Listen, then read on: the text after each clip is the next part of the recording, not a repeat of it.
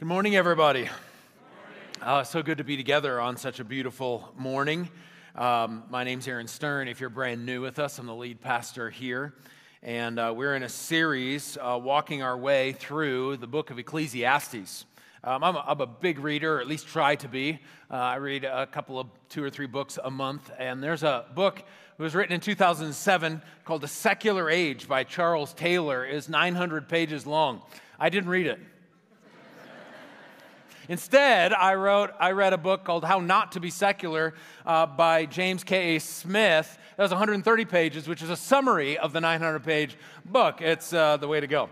Uh, and he's talking about secularism and the ways in which secularism has grown and has become and is a part of our culture today. And secularism creates a fixation on everything in our world, our five senses, things we can touch and see and smell and feel. And as a result, what he suggests is that we've lost a sense of transcendence, the things beyond ourselves.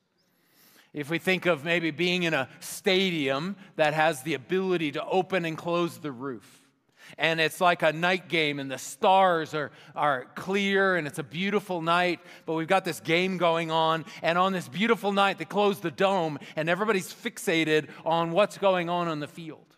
That's what secularism does to our sense of being and our sense of the world.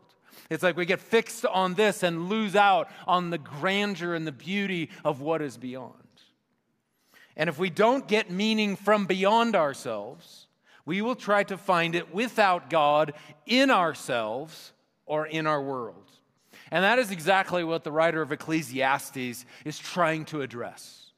Addressing what happens when we seek after the things of this world to give us our ultimate meaning. Everything, as the writer of Ecclesiastes says, under the sun. And he says 38 times uses the word meaningless, which in the Hebrew means is the, is the Hebrew word havel, which means smoke or vapor or like a chasing after the wind. Meaning, it's not solid. You can't grab a hold of it. It can't hold you. You can't climb on it, put the weight of your life on it. Now, the goal of Ecclesiastes is not to say no earthly joys only spiritual joys. Actually, what he's trying to say is to find the right meaning so that earthly joys point to spiritual joys. The goal is that, as we talked about last week, work. We talked about the week before that, pleasure. And there's several other things we're going to talk about here throughout the summer that they don't become idols, things that we look to, but instead they become icons, things that we look through in order to see beyond and remind us of the transcendence of God. So here we are, Ecclesiastes chapter 3 today, starting in verse 1. It says, There is a time for everything, and a season for every activity under the heavens. A time to be born and a time to die. He goes into this little poem. A time to plant and a time to uproot. A time to kill and a time to heal time to tear down and a time to build, a time to weep and a time to laugh, a time to mourn and a time to dance, a time to scatter stones and a time to gather them, a time to embrace and a time to refrain from embracing, a time to search and a time to give up, a time to keep and a time to throw away, a time to tear and a time to mend, a time to be silent and a time to speak, a time to love and a time to hate, a time for war and a time for peace. Now, you might be a little confused for, because of a few of the things that are mentioned in here. You know, a time to hate. Like, is there ever a time to hate? He's not making moral exhortations in this list. He's describing the full spectrum of human experience, both positive and negative. This is a poem, and it, it is communicating that God establishes time for a wide diversity of emotions and experiences. Now, this might be actually one of the more famous little passages and portions of Ecclesiastes. Something that somebody might quote periodically. Oh, it's a, there's a time for that. There's a time for this or a time for that. I think I've quoted it to my kids. And it's beautiful. We think, oh, this is so beautiful. right thing at the right time. It's not time for chocolate, it's time for broccoli. And we think, oh, that's so beautiful. But verse 9, let's just keep going. What do workers gain from their toil? I have seen the burden God has laid on the human race. He has made everything beautiful in its time. He has also set eternity in the human heart. Yet no one can fathom what God has done from beginning to end. What's he saying now? He's saying there's a time for this and a time for that, but we can't know what those times are. Everything, when you don't know what time it is and what's supposed to be happening when, you feel maddening, maddeningly out of control. This is actually a poem of frustration. Like, ah, I don't know what's going on, and it's a time for this, but I don't think it's a time for that.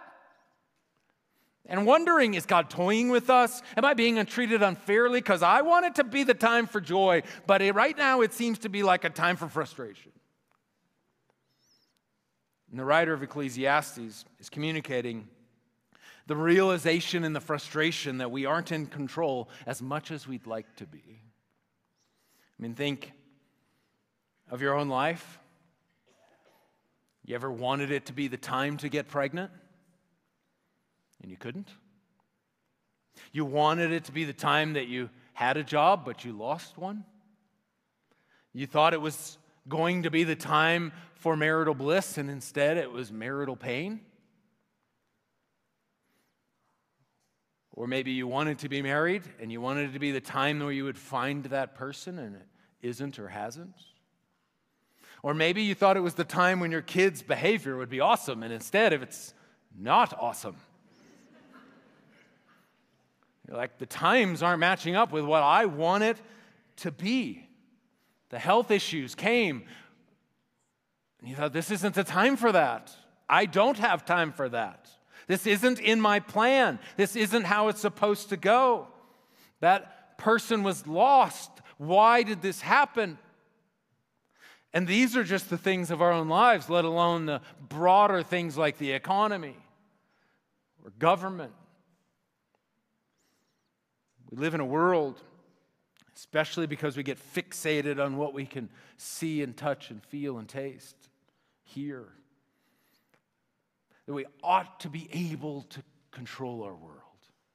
That's the assumption of our day. And, and a lot of it having to do with the fact that we have technological advances, we have medical advances, we have, we, we, we have so much with brain research, and we can see further out into the galaxies than we've ever seen before. And so we, we think we have progressed.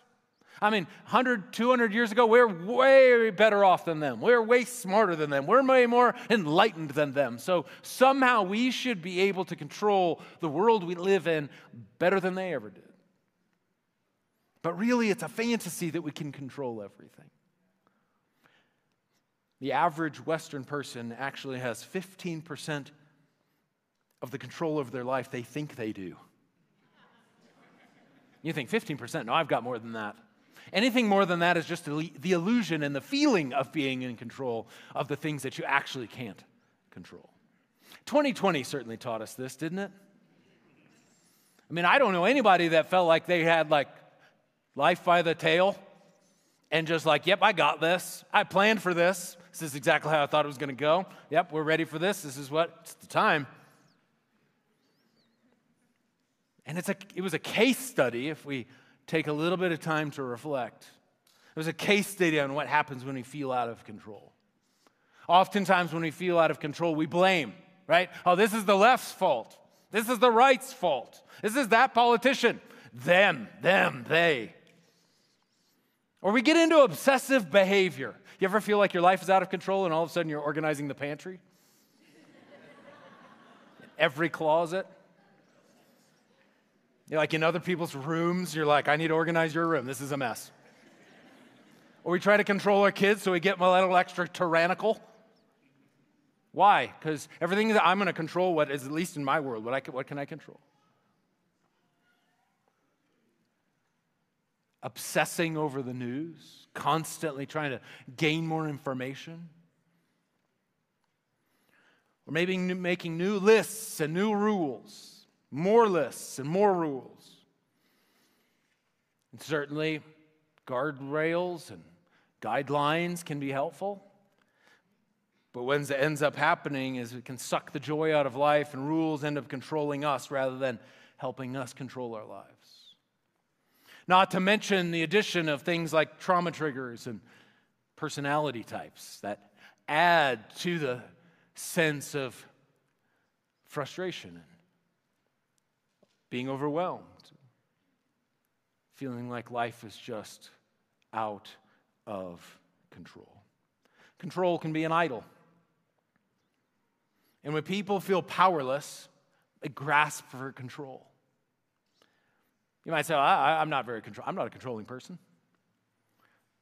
One of the telling questions that I have is how angry do you get when things don't go your way?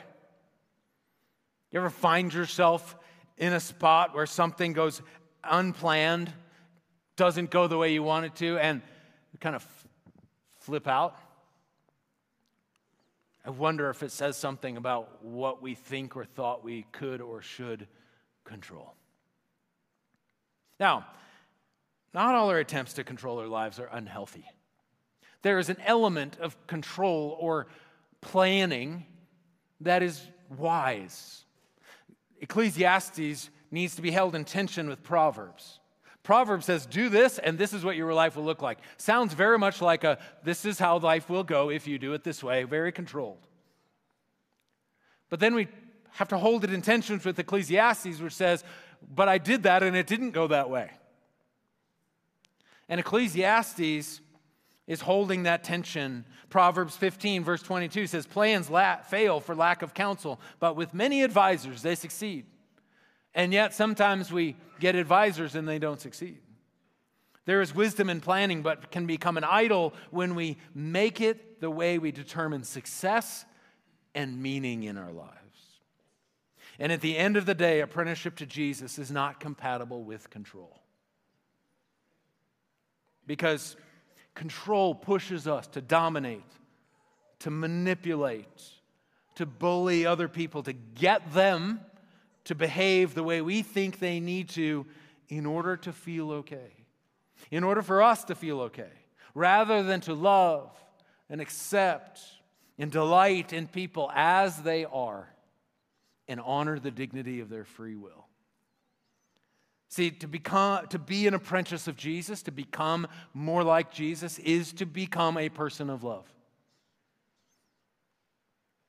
A person who who, and we're not talking fuzzy feelings, we're talking about sacrificial love, self giving love, loving our enemies, loving those who hurt us, loving those who don't do what we want them to do. Because control is not driven by love, it is driven by fear. Rich Villodas, one of our overseers and the writer of Good, Beautiful, and Kind, says perfect love casts out fear, but perpetual fear casts out love. And we find ourselves in a day and age where we're exerting enormous amounts of energy and money to maintain an illusion of having control. I mean, think about the millions, billions of dollars that companies are making off of fear. If you don't have this, you're not fill in the blank. And pundits and politicians making promises, fighting for uh, attention and votes, all because of fear. This is how it's going to go, and we're going to lose this, and this is going wrong. And so we need these new systems, and this new legislation, and this new leader, and then we're going to fix it all. Can I, as your pastor, just for a moment, just pause on that particular point and, and just say that as a follower of Jesus, Please don't buy into the belief that if we can control legislation or put the right leader in office, then somehow all will be well.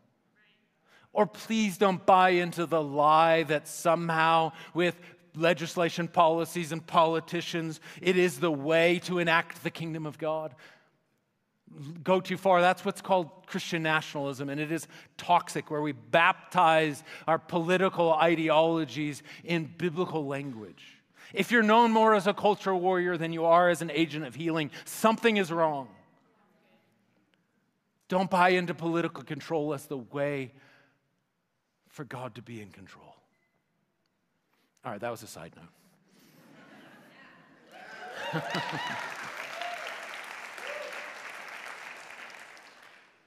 so the Apostle Paul writes something similar. There's a couple of passages, I'm going to highlight both of them here this morning, that reference these ideas of meaninglessness in Ecclesiastes. The first one is found in Romans chapter 8. The Apostle Paul says, For the creation was subjected to frustration. This word frustration is the same word as meaningless. Right? it's, it's subjected to meaninglessness. Like, what in the world is going on? It doesn't mean anything. It's all smoke. Not by its own choice, but by the will of the one who subjected it, in hope that the creation itself will be liberated from its bondage to decay and brought into the freedom and glory of the children of God. We know that the whole creation has been groaning. Do you ever find yourself like that? Duh! Mm, uh, groans. It's groaning. All of creation is groaning. This isn't the way it's supposed to be. Things are out of control. I don't think this is your original design. This is not how the world's supposed to be. Groaning as in the pains of childbirth right up to the present time. Not only so, so, but we ourselves who have the first fruits of the Spirit groan inwardly as we wait eagerly for our adoption to sonship, the redemption of our bodies. Groaning and waiting eagerly. What's he talking about? He's talking about the return of Jesus. What was inaugurated on the cross and in the resurrection of Jesus will be brought to fulfillment when Jesus returns, and all will be right, made right, and all frustration is gone. Come, Lord Jesus.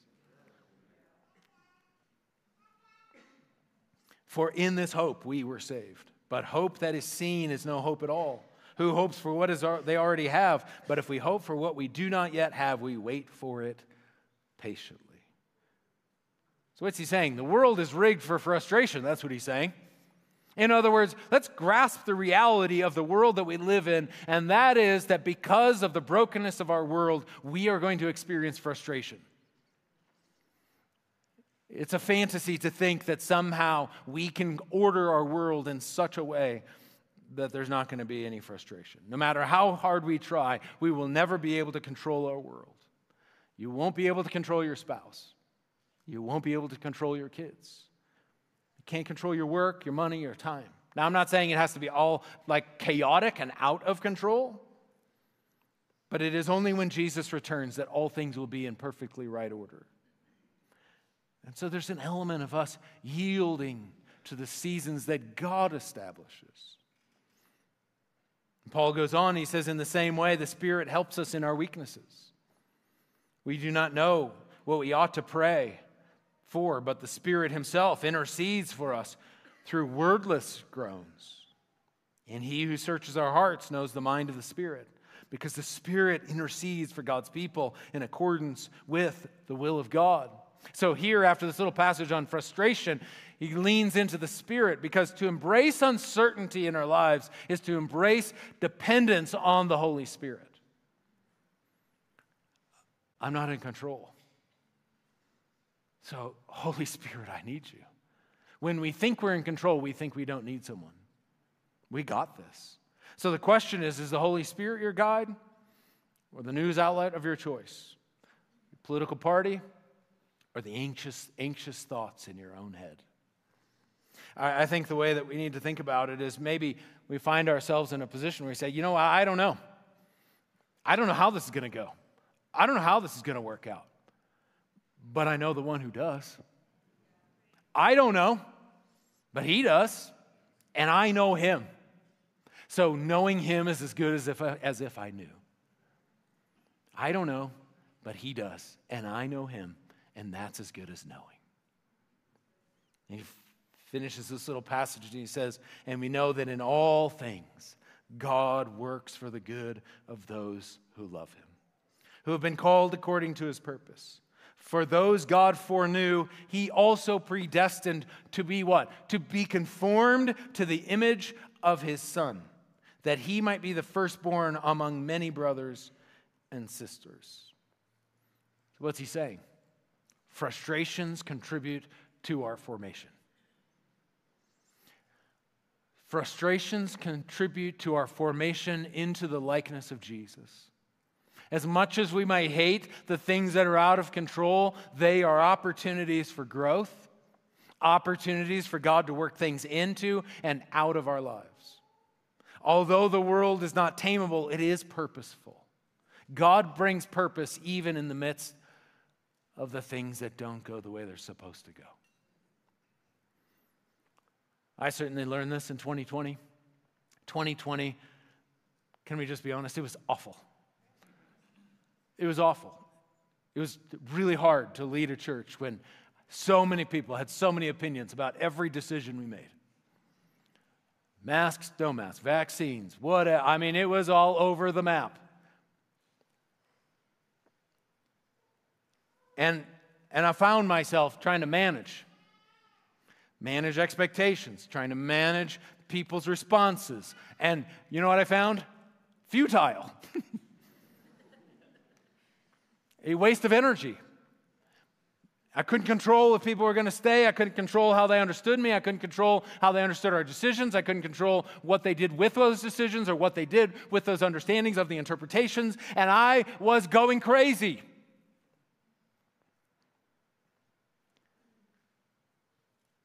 And I started to realize something about myself as a result of these massive frustrations.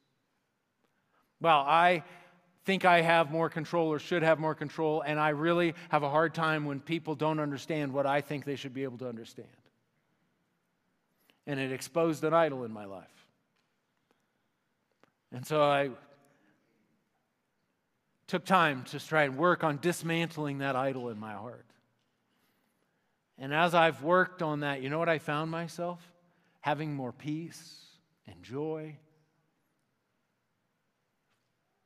I find myself enjoying and leading and making decisions with more carefree, following the way of Jesus. I don't care how you respond type of an attitude.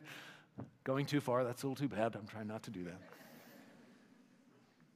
Ronald Rolheiser, in his book Sacred Fire, says, We mature by meeting life just as God and nature designed it, and accepting there the invitations that beckon us even deeper into the heart of life itself. See, you know what I found? It's impossible to carry a cross and grasp for control at the same time. Because to carry a cross, to deny ourselves and follow Jesus, means we're opening our hearts and our lives to His leadership, not our control of our own lives. The ultimate goal is holy uncertainty. That term, holy uncertainty, is a term borrowed from the desert fathers and mystics. And holy uncertainty is the capacity to live with a very loose grip on our plans. Maybe a better way to say it is a very loose grip on our desired outcomes because of our plans because our security is rooted in a relational connection to God, not a false sense of control. Now, this isn't about passivity, like, oh, well, whatever, I don't even care. It's about enjoying what is, which is the goal of Ecclesiastes for us to be in the present moment, enjoy the gift and the limitations of the present. It's about less anxiousness and more joy and peace. James chapter 4, verse 13 says, Now listen, you who say, tomorrow, Today or tomorrow we will go to this or to that city, spend a year there, carry on business, and make money. Why do you not even know that what will you, why you don't even know what will happen tomorrow? What is your life? Sounds like Ecclesiastes. You're a mist that appears for a little while and then vanishes. Instead, you ought to say, James says, it is, if it is the Lord's will, we will live and do this or that. Holy uncertainty, open handed living.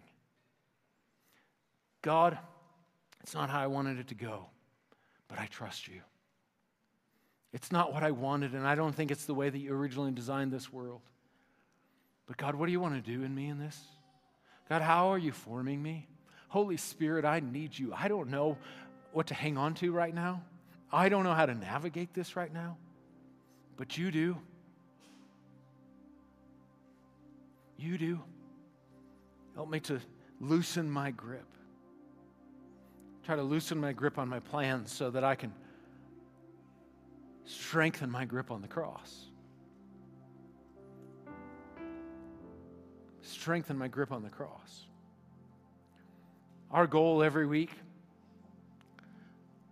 is not to set up this topic and I, this idol that is illuminated in Ecclesiastes so that we can bump our neighbor.